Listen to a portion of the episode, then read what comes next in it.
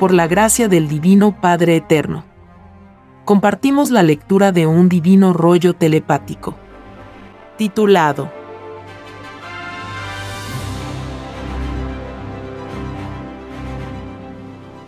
Construcción de los Platillos Voladores. Continuación. La geometría de un platillo volador nace de la geometría mental solar de los Padres Solares.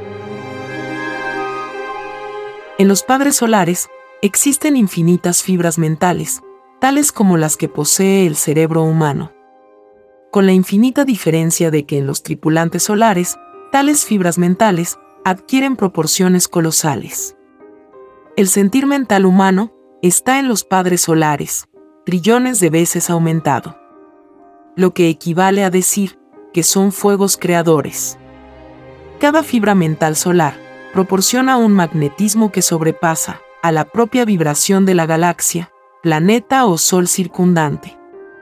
Esto hace que todo cuanto existe se abra y se exprese. La materia siente un despertar, que es como un llamado a la acción. Se siente creadora por un divino mandato, que hace de su sensibilidad una desconocida delicia. Y las moléculas de la materia en que está el Padre Solar se abren en su microscópico, dando lugar a cielos, que unos tras otros se abren sin cesar. Es todo un infinito que se abre, mostrando desconocidos reinos, galaxias, planetas, soles y hasta platillos voladores. Es el universo viviente de Dios. Es el conocimiento hecho vida. Es un lugar de donde salen las causas para cumplir el llamado de una de ellas. Este poder de los Padres Solares de hacer revivir a la materia no tiene límites.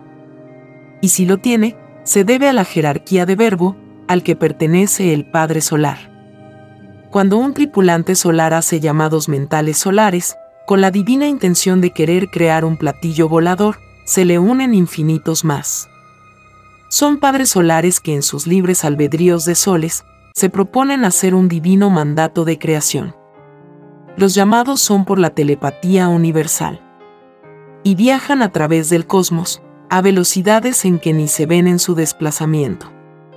En un abrir y cerrar de ojos, van dejando atrás galaxias tras galaxias. Estos llamados de creaciones se repiten en una cantidad tal de veces como la mente humana pueda imaginar. Y existe en ello una fascinación que es inmortal y gloriosa en el reino de los cielos, que es la de conocer a nuevas y desconocidas jerarquías solares. Porque siendo el universo infinito, lo desconocido existente no tiene fin. Es un misterio sin igual para ellos, salirle al encuentro a una desconocida jerarquía. Es un encuentro de poderes. Y en medio de multitudes de soles venidos de infinitos puntos del universo, comienza algo así como un torneo solar, en que todos tratan de mostrar el poder alcanzado en sus reencarnaciones del pasado. Son infinitas demostraciones de quien posee un mayor poder de creación después de Dios. Y son a la vez saludos o presentaciones. Este poder en este magno torneo se hace con el divino propósito de conocerse y aprender de él o de los que poseen la más elevadísima jerarquía solar. Y por los conocimientos alcanzados, los mayores se juntan con los mayores y los menores con los menores. Es decir que los Padres Solares del macrocosmo se buscan entre ellos. Y los del microcosmo, igual. Todos están ansiosos por conocer la potestad solar sobre desconocidos querubines de la materia. Lo venido de lo más remotísimo y desconocido del cosmos es para ellos una felicidad inaudita. Porque el amor en la jerarquía solar hace que todos se consideren como celestiales enviados de Dios. En los platillos voladores observan estos magnos encuentros. En sus televisiones solares los ven. Lo viviente se manifiesta en sus primeras y últimas causas. Es el universo eterno y normal de lo que siempre existirá. Y en todos los espectadores está el recuerdo y añoranza de sus pasadas existencias ocurridas en lejanos mundos. Las moléculas añoran sus primeras geometrías como tales. porque todo lo que se fue en el pasado se recuerda en el espacio, como una geometría vivida. Esto significa que el destino de lo que se fue se hace geométrico. Se vuelve sensación que irradia una forma de galaxia mental. Todo lo pensado en existencias anteriores se vuelve geometría para el espíritu que generó ideas, estando dentro de un cuerpo. De estas geometrías, que fueron existencias, nacen las fibras o células del futuro cerebro que tendrá el espíritu en su futuro cuerpo. Divino Padre Jehová, ¿entonces nuestro cerebro es producto de lo que fuimos antes? Así es, hijo. Porque todo lo que se fue y se sintió en otras existencias, se eterniza en el cerebro. Lo que siente un cerebro, lo siente también cada poro de carne en su microscópico presente. La geometría de las sensaciones de cada uno están unidas al control mental del propio cuerpo. Lo que siente cada uno se transforma en geometría pensante. Es decir, que lo que se sentirá después que se ha dejado la vida será un vivir geométrico. El espíritu se siente que pertenece a las geometrías de los Padres Solares. Siente que su eternidad ha salido de las infinitas líneas de un sol. Este sentir se geometriza y trata de reinar en el todo sobre el todo del espíritu. La geometría principia siendo geometría de un recuerdo. Porque primero hay que pensar en lo que se desea, antes de hacer un pedido de vida. Por lo tanto, antes de disfrutar de una forma de vida, el espíritu geometriza primero un deseo. Este primer deseo lo hace observando la televisión solar, en presencia del Eterno. En este deseo todo espíritu se graba en sí mismo, lo que desea llegar a ser en el lejano planeta de prueba. En las moléculas de los platillos voladores ocurre algo igual. El principio de toda reencarnación de toda molécula en los platillos voladores principia también por un deseo geométrico de parte de la molécula. En los planetas que están naciendo de los vientres de las madres solares, también ocurre un principio geométrico. Es la primera huella de un planeta. En los padres solares que están construyendo un platillo volador, en uno de los infinitos lugares del universo, las geometrías de principios son infinitas. Pues por cada molécula del material de la nave corresponde una geometría. Y no son de una misma figura. Las moléculas en sus libres albedríos de moléculas principian escogiendo la geometría que por acomodo sienten. Entre sus geometrías de moléculas y la geometría mental de un padre solar, existe una afinidad geométrica, que es la que ejecuta la reencarnación de las moléculas a platillo volador. En ese instante la molécula siente que su propia geometría vibra, alcanzando dimensiones desconocidas de geometría. Es un traspaso de lo que se es a lo que se será. Lo íntimo molecular se siente arrebatado a cosmos de sensaciones jamás sentidas. La geometría de un futuro platillo volador viene naciendo desde geometrías microscópicas, cuyo principio de las mismas da lugar a cielos microscópicos que, sobreponiéndose unos a otros, van originando la solidez o materialización del platillo volador. El número de querubines de la solidez es en proporción a la evolución de las moléculas que pidieron participar en la creación de un platillo volador. La geometría futura de lo que será un platillo volador la saben los Padres Solares, tal como la sabe el Divino Padre Jehová. Este poder de saber de cómo será un platillo volador tiene escalas infinitas en lo profético. Según sea el verbo solar de los tripulantes solares, así serán también sus poderes de predecir las futuras construcciones de platillos voladores. Solo el Divino Padre Jehová y la Divina Madre Solar Omega lo saben todo. El resto de la familia universal lo sabe por jerarquías.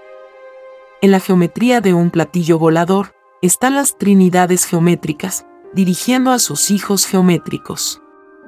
Esta ley se hace dentro de un todo instantáneo que las trinidades transforman a colosal, lo diminuto, y se agranda para permitirle un perfeccionamiento a los propios querubines geométricos.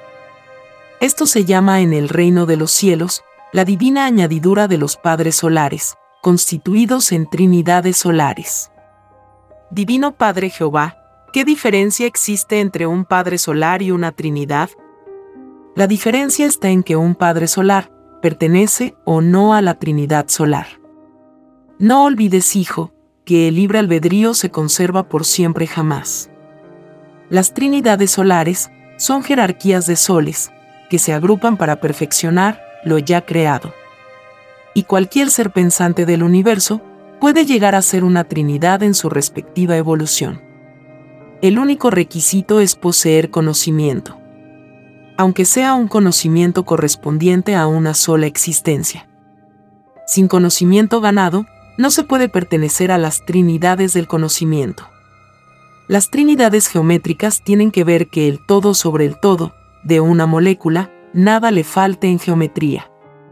Ellas se encargan de que toda sensación molecular tenga su geometría de sensación. La geometría dentro del conocimiento universal ocupa un lugar glorioso, porque en todo lo imaginable está lo geométrico. Y en un platillo volador lo geométrico adquiere proporciones inauditas, porque la geometría de un platillo volador es de origen solar. Es una geometría que nace de las propias causas creadoras, de las jerarquías solares. El mundo geométrico es uno de los más fascinantes del universo, y es visitado por siempre por los grandes geómetras y genios de las matemáticas universales. Divino Padre Jehová, ¿qué relación existe entre la geometría y el número? Son familiares que optaron en sus libres albedríos actuar por caminos diferentes. Lo geométrico prefirió lo lineal hecho figura, y el número prefirió una filosofía expresada en cálculo. Y ambas, habiendo tomado iniciativas diferentes, hicieron a la vez divinas alianzas de perfeccionamiento, porque en todo cálculo mental ambos están. Todo número es una figura geométrica, y toda geometría se expresa en número. Las moléculas de un platillo volador hacen divinas alianzas con sus propias geometrías, para que sus propias multitudes moleculares ocupen el espacio respectivo en el todo sobre el todo del platillo volador. Esta ley de ubicación molecular de un platillo volador es también un perfeccionamiento de trinidad. Son las trinidades de las ubicaciones, que en toda creación están. Esta filosofía de la ubicación, dentro del conocimiento mismo, constituye un conocimiento dentro del propio conocimiento. Es decir, que todo el que a otro ubica, se constituye en un guía, que ubicando a otro, en tal o cual lugar, forma un destino. Esto significa que en la creación de todo destino, nadie está solo, porque nadie es único en lo que es. Cuando el espíritu pide destino, como complemento de una forma de vida que pidió, tal destino es posible a las alianzas que todo espíritu hizo con todo cuanto le rodea. Todo lo que le rodea es lo que se llama el todo sobre el todo. Es así que cuando pidió conocer las moléculas, pidió a las trinidades de la ubicación que se las ubicaran en el punto y el instante preciso. En lo geométrico y que no se ve, participan infinitas sensaciones que tienen alianza con la ubicación. La geometría de un platillo volador también pide alianza con las trinidades de las ubicaciones, que trabajan en las reencarnaciones con multitudes de querubines de las infinitas ubicaciones. Cada trinidad del universo expansivo pensante posee multitudes o ejércitos de querubines que en sus libres albedríos escogieron tal o cual divina filosofía de tal o cual santísima trinidad. Y mientras mayor es la jerarquía de una santísima trinidad, mayores e infinitos son sus ejércitos de querubines. Habiendo también infinitas jerarquías dentro de sus ejércitos o multitudes. Los hay. Serafines, ángeles, arcángeles, guardianes de la luz, etc. En la geometría de un platillo volador está también lo geométrico expansivo, que son geometrías que corresponden a las propias transformaciones del propio platillo volador. Cada transformación o cada cambio de color en la nave da lugar a una geometría transformable y expansiva, que a veces suele ser contractiva. Esto ocurre cuando el platillo volador se empequeñece, o bien se empequeñecen sus criaturas.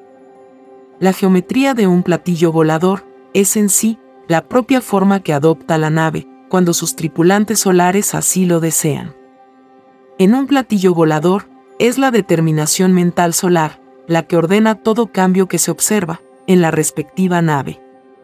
En el mando de una nave, el entendimiento es telepático con influencia de individualidad y materia.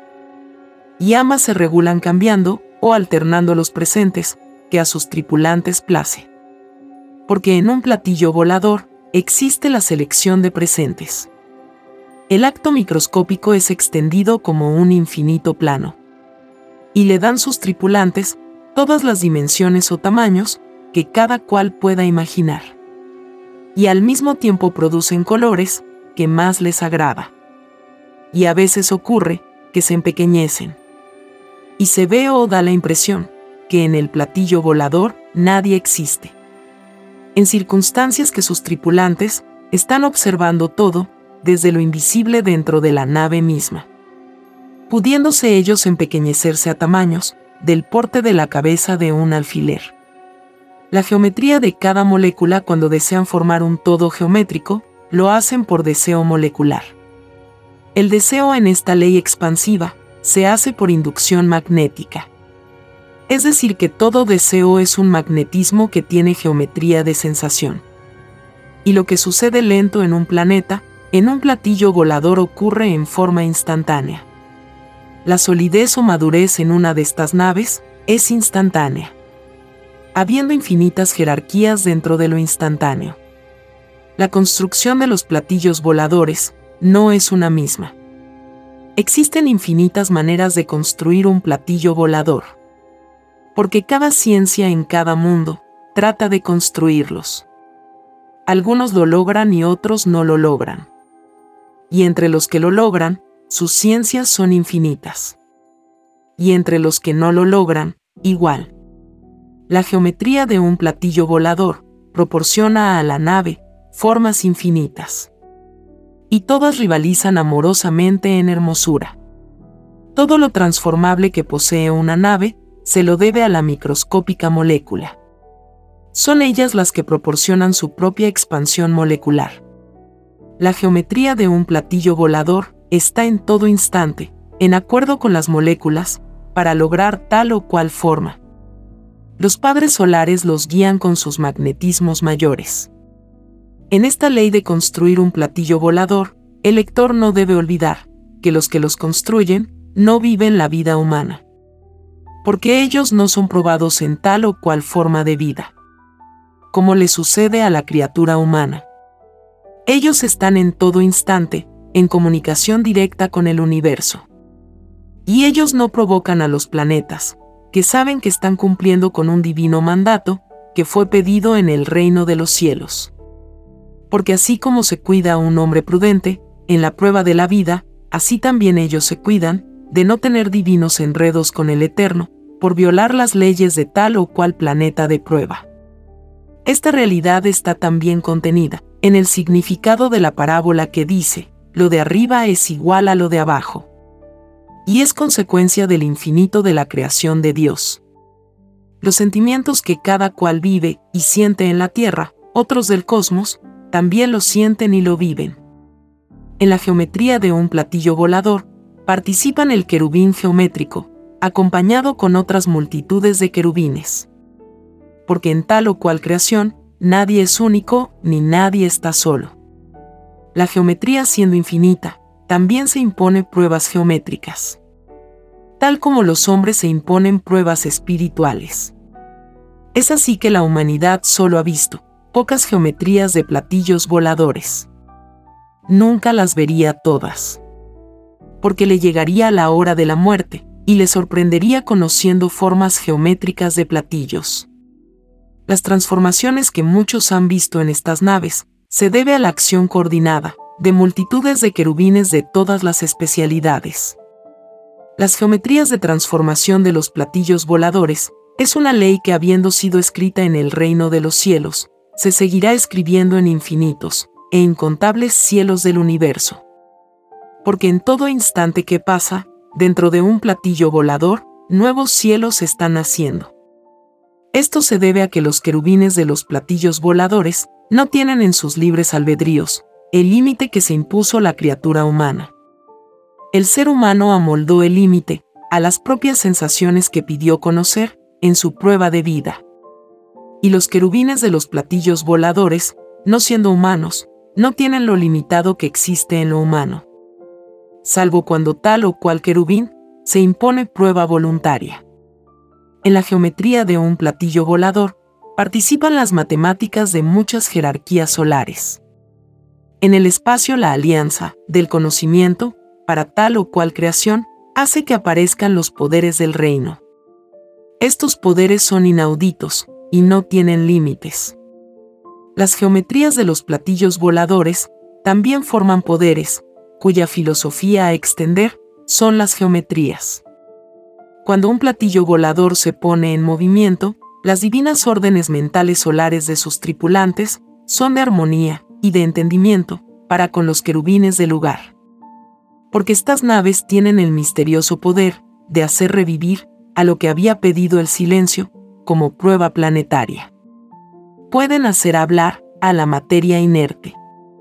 Mas, se cuidan de respetar sus leyes para no ser ellos acusados de violar tal o cual ley de prueba. En estos casos, la geometría se vuelve cambiante, pasando por infinitos cambios de jerarquías. Esto enseña que en donde se cree que nada existió, mucho existió, porque la materia posee vida propia de la materia, tal como el espíritu posee vida de espíritu. La prueba de la vida humana, que incluye a materia y espíritu, representa solo un microscópico instante en la vida del planeta Tierra.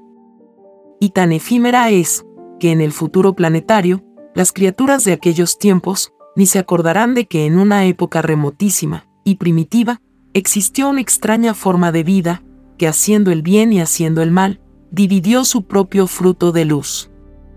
Y ninguno de este extraño sistema de vida, ninguno volvió a entrar de nuevo al reino de los cielos.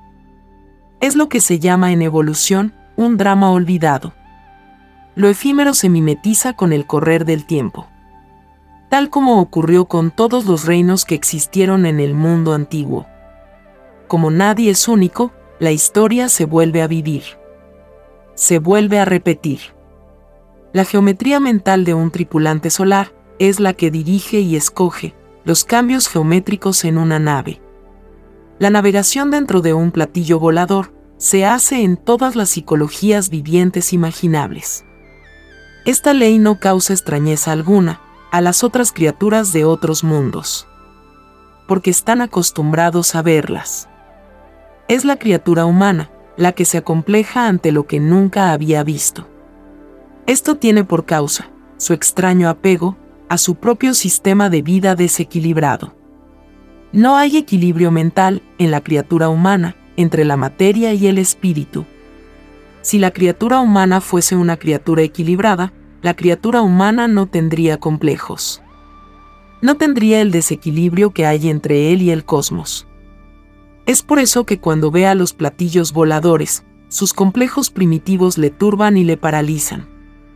Los tripulantes de los platillos voladores han visto el pánico y el miedo que sus propias presencias causan en las criaturas humanas. Y estudiando ellos estos extraños complejos de la criatura humana, han llegado a la conclusión de que el propio sistema de vida le creó el complejo a la criatura humana. Porque los que dirigen y los que encabezan el extraño sistema de vida de los humanos son los más grandes acomplejados y las mayores víctimas de su propio sistema de vida. Y los tripulantes de los platillos voladores han llegado a la triste conclusión que mientras dure en este planeta la extraña y desconocida influencia del oro sobre las mentes humanas, los extraños complejos no le abandonarán. Y ellos esperan el fin de la prueba de la vida. Porque siendo ellos grandes proféticos, ellos ven lo que ha de venir. En la geometría de los platillos voladores, sus principios geométricos nacen del más simple pensar de un padre solar. Las transformaciones físicas de un platillo volador ocurran en el más impresionante silencio. Aunque si el tripulante solar lo quisiera, podría en su libre albedrío solar provocar ruidos, gestos. Y mientras más elevada es la jerarquía de un padre solar, más humilde es su forma de mandar. Las exteriorizaciones desaparecen. El más grande poder siempre se manifiesta sin mayores ostentaciones. En el reino de los cielos, el divino poder de Dios se expresa sin que al eterno se le vea. La geometría con que nace un platillo volador se llama geometría primera y representa en la historia misma del platillo volador su aniversario de nacimiento geométrico. Y cada forma física que tuvo la nave en su nacimiento es celebrado con fiestas y júbilo por toda la familia galáctica del respectivo platillo volador. Porque la alegría sin complejo alguno es la que reina entre estas criaturas. Ellas viven la misma alegría que en todo instante se vive en el reino de los cielos. Son eternos imitadores a lo del reino. En un platillo volador, la psicología del diario vivir entre sus tripulantes no está influenciada por un solo mundo, como le sucede a la criatura humana en su prueba de vida planetaria. Para ellos el cosmos sin límites representa la patria sin límites. Y no teniendo límites. Su patria universal es que no tienen complejos de límite. La eternidad es para ellos fuente sin límites de dicha y de perfección. En ellos la filosofía representa todas las existencias que han habido, hay y habrán. Porque ellos dan y quitan la vida en sus respectivos verbos solares. A ellos se les piden reencarnaciones. Ellos representan las infinitas causas de Dios en sus respectivas jerarquías solares. Mientras mayor es el poder que poseen en sus verbos solares, mayor es el disfrute que sienten dentro del perfeccionamiento de Dios. En las familias de los platillos voladores, se hacen entre ellos divinas alianzas que perpetúan leyes de antigüedades aterradoras, en que la muerte no cuenta para ellos. Ellos ven y conversan con parientes que existieron como tales de antes que nacieran los actuales planetas y soles. Los ven en maravillosas televisiones solares. Y ocurre que con el correr de la eternidad, unos llegan a ser colosales gigantes, y otros siguen en tamaños de microbios. Esto se debe a muchas causas, propias de las determinaciones de libre albedrío, que se pide a Dios. Muchos se perfeccionan en sus propias reencarnaciones, dándole preferencia a cuerpos de mayor expansión geométrica. Y otros se siguen perfeccionando en el microcosmo. En uno u otro caso, la elección salió de sí mismo. La tendencia del género humano en su propio perfeccionamiento, ha sido que 3/4 partes de la humanidad ha preferido en su perfeccionamiento evolutivo a los planetas del microcosmo. Y 1/4 prefirió planetas de gigantes. Divino Padre Jehová, esto es lo que significó la divina parábola que dice, «Del polvo eres y al polvo volverás». Así es, hijo. Esta divina parábola enseña que la mayor parte de los libres albedríos humanos prefirieron perfeccionamiento en el microcosmo. Es así que el planeta Tierra, en el que se encuentra actualmente, es llamado planeta polvo en el reino de los cielos. Como igualmente lo llaman los tripulantes de los platillos voladores. Es el libre albedrío el que determina el camino a seguir en su propio perfeccionamiento. El Divino Padre Jehová aprueba la determinación de sus hijos.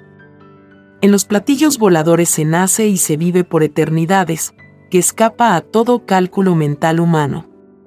Y uno de los infinitos paraísos del universo lo constituyen los platillos voladores, que a mayor jerarquía de poder se transforman en paraísos de infinitas jerarquías.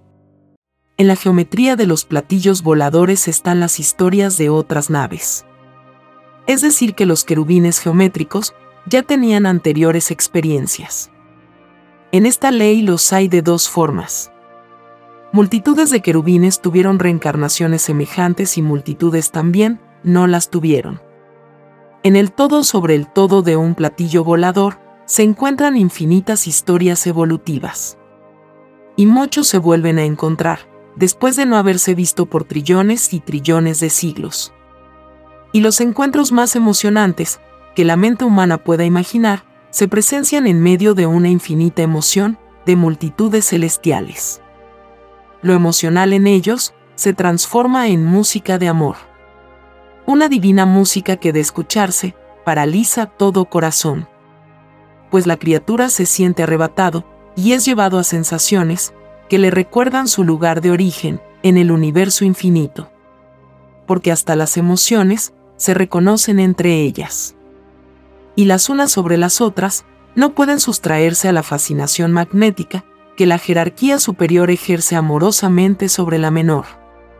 En los platillos voladores, las relaciones entre ellos nada de egoísmo contienen, porque ellos no están sometidos a sensaciones de pruebas, como sucede con la criatura humana. Las sensaciones de ellos juegan en todo instante con las sensaciones del infinito.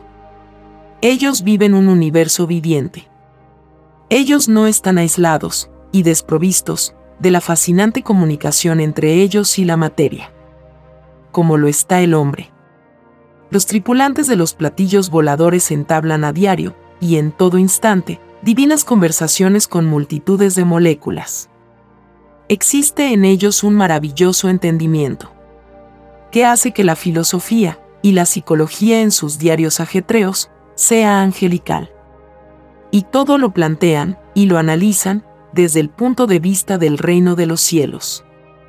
La meta suprema para ellos es el reino, porque saben y lo ven que lo del reino no tiene igual. Ellos penetran las causas de los reinos, porque el reino de los cielos está constituido por infinitas jerarquías de cielos y de reinos. Nadie sabe en dónde termina lo supremo, porque lo de Dios no tiene ni principio ni tiene fin. Y todos saben que el eterno está en todas partes. Y por sorpresa para todos, se hace presente en cualquier instante, estando la nave en viaje por desconocidas galaxias y soles. Ocurre que en virtud del divino libre albedrío de Dios, Él se aparece sin previo aviso, aunque algunas veces se hace anunciar con tiempo de anticipación. Todo depende de las determinaciones de su divino libre albedrío. Es decir, que el Eterno se comporta tal como se comportan sus hijos. Esto es según el libre albedrío y las características que posee Él mismo en sus hijos. Y el Eterno es tan cambiante, como cambiantes en sus maneras de ser son sus criaturas. Cuando el Divino Padre Jehová los visita, el todo sobre el todo de la nave se revoluciona. Y todos están de fiesta y de gloria. La divina presencia del Eterno provoca verdaderos carnavales cósmicos que no tienen fin. El Divino Padre Jehová expande su propia divina imagen a planetas, soles y galaxias. Se hace tan expansivo como lo es el universo. En los platillos voladores, la divina presencia de Dios provoca tráficos inmensos de criaturas que provienen de todos los puntos del universo. Y todos le aclaman, empleando en sí mismos saludos y términos propios de sus evoluciones alcanzadas.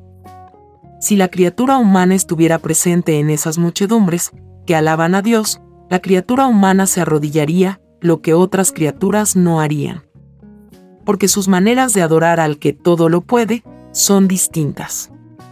Es allí en donde se ven los gestos más sorprendentes y las más inauditas actitudes, tanto en lo físico como en lo mental. Las jerarquías más infinitamente evolucionadas ningún gesto hacen. Sus alabanzas al Eterno son silenciosas y no menos grandiosas. Tales divinos saludos a Dios provocan infinitas creaciones de planetas y soles gigantescos. Es que tales jerarquías son inauditas lumbreras solares en libre albedrío eterno de creación. Lo ilimitado es en ellas, ley permanente y normal.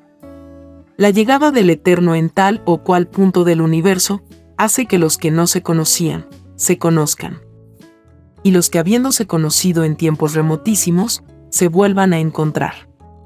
Es allí en donde se conocen los poderes del reino de los cielos. Y es allí en donde se hacen divinas y eternas alianzas para futuras creaciones. Los Padres Solares estudian y profundizan la cualidad y la calidad de querubines que no conocían, y se interesan en llevarlos a sus remotísimos reinos. Ellos siempre desean perfeccionar sus propias creaciones, con creaciones y leyes nuevas. Son alianzas de perfeccionamiento del macrocosmo. En los platillos voladores también sus tripulantes se interesan por el conocimiento que les pueden ofrecer las jerarquías mayores de naves. Y ellos se encuentran a veces en presencia de naves tan inmensas que ellos se ven poco menos que una molécula. En tal caso, la nave de mayor jerarquía se reduce al tamaño de la menor. O bien hacen introducir a la nave menor dentro de la mayor. Y ocurre que la nave ve aumentado sus propios poderes magnéticos. Son alianzas cósmicas de nave a nave. En esta ley existe una infinita cadena de consultas solares. Porque en el universo viviente de Dios, todos están prestos a ser útiles para la causa de la luz del divino Padre Jehová. Los buenos oficios se encuentran en todas partes del cosmos. La divina presencia manifestada de Dios, en tal o cual parte del universo, es escrita por infinitas jerarquías solares de la Escritura, que como tal, posee sus propios reinos, con sus propias leyes. De hecho, y por derecho, cada reino dentro del reino de los cielos se rige por sus propias leyes, tal como se rige la tierra, con las propias. Lo de arriba es igual a lo de abajo. El reino de las Escrituras constituye una de las mayores glorias del macrocosmo, porque no hay quien no recurra a ellas. Sobre todo cuando los espíritus están empezando a conocer la vida universal. Cuando principian a conocer los medios de comunicación que no conocen. Las jerarquías de las comunicaciones son infinitas. Y la de las Escrituras es una de ellas.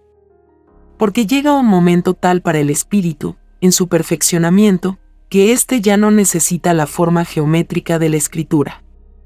Porque pide conocer otros medios de expresión que no conoce. El espíritu va adaptando lo que no conoce y que lo pide a sus propias necesidades evolutivas. Nunca se sobrepasa en pedir aquello que le ha de perjudicar. Porque cuando se pide reencarnación, todo espíritu la pide equilibrando sus propios deseos y sensaciones. Nadie pide el desequilibrio de sí mismo. En los platillos voladores su geometría también es pedido con equilibrio geométrico. Son los deseos de la geometría viviente, que al elegir tal o cual platillo volador, lo hace equilibrando su propio todo sobre el todo geométrico. La geometría es como una presentación de una cosa.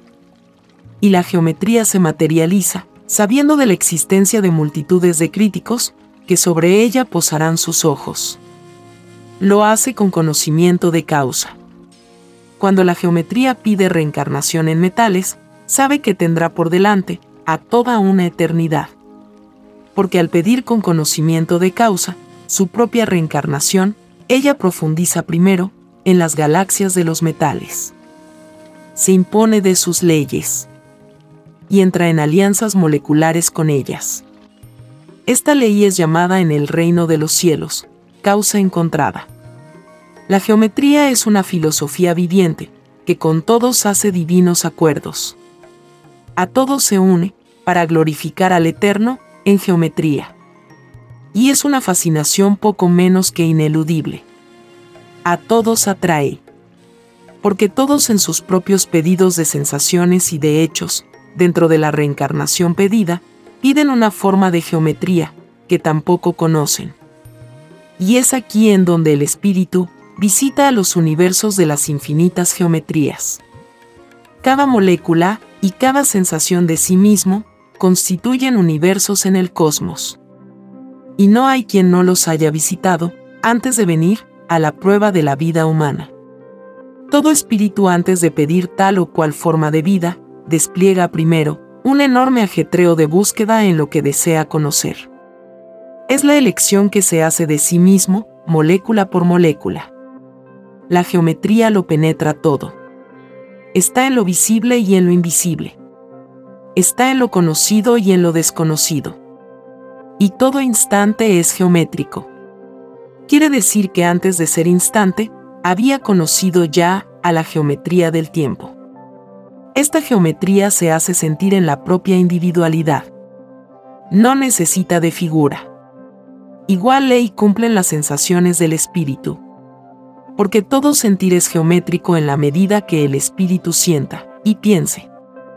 La geometría del tiempo en que se vive es geometría inseparable en la vida misma. Porque nadie puede vivir si excluye de sí mismo al tiempo. La geometría del tiempo es relativa al propio sentir de la individualidad.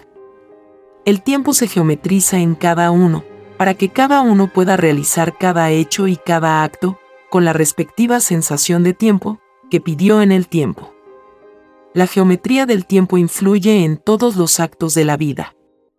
Porque cada acto, por microscópico que fuere, pidió la geometría del tiempo, reencarnado en el acto. Hasta las ideas que generó la criatura en la prueba de la vida, poseen la influencia de la geometría del tiempo, que le tocó vivir en el momento de generar las ideas. Lo geométrico es transformable en la eternidad misma.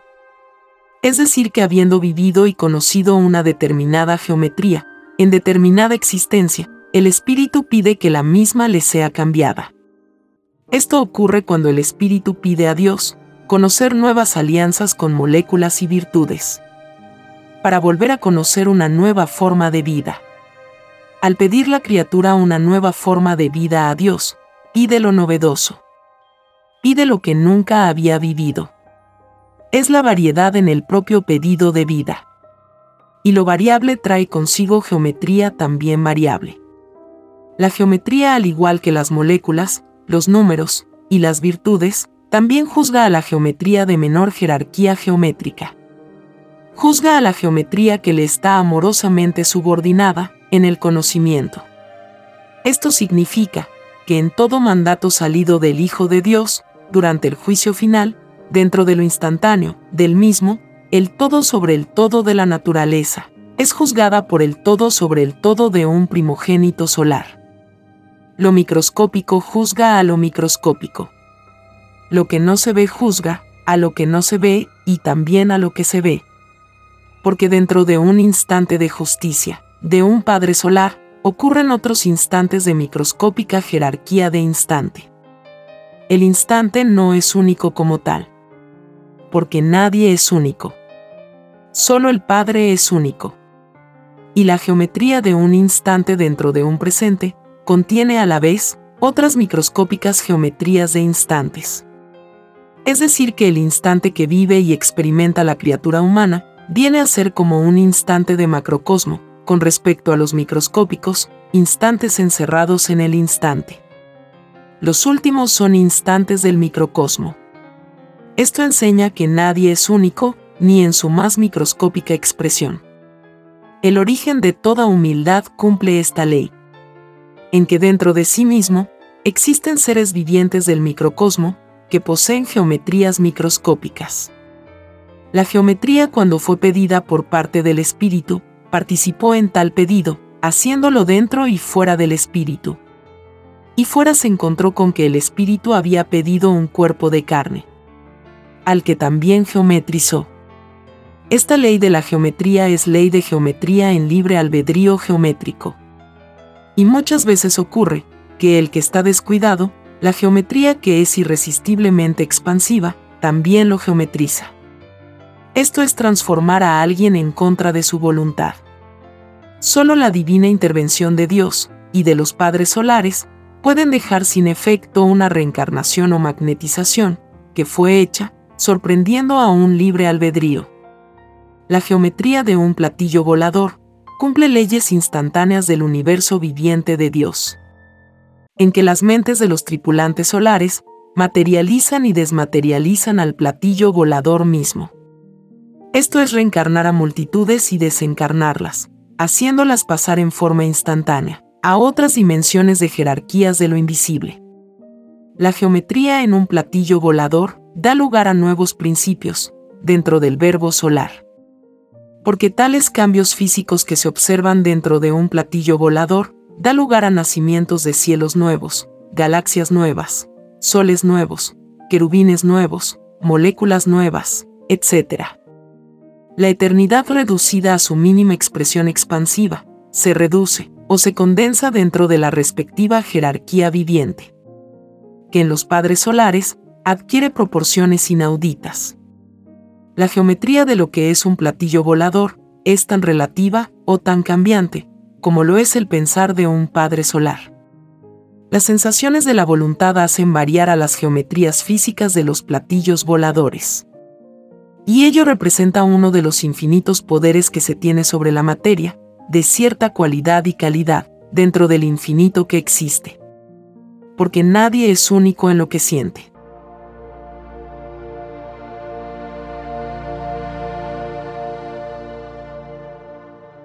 Escrito por el primogénito solar, Alfa y Omega. Hemos completado la lectura de un divino rollo, dictado por escritura telepática, por el divino Padre Jehová, desde el reino de los cielos y de cualquier punto del infinito universo expansivo pensante. Les estamos muy agradecidos por su atención, y si el divino creador lo permite, hasta un nuevo episodio.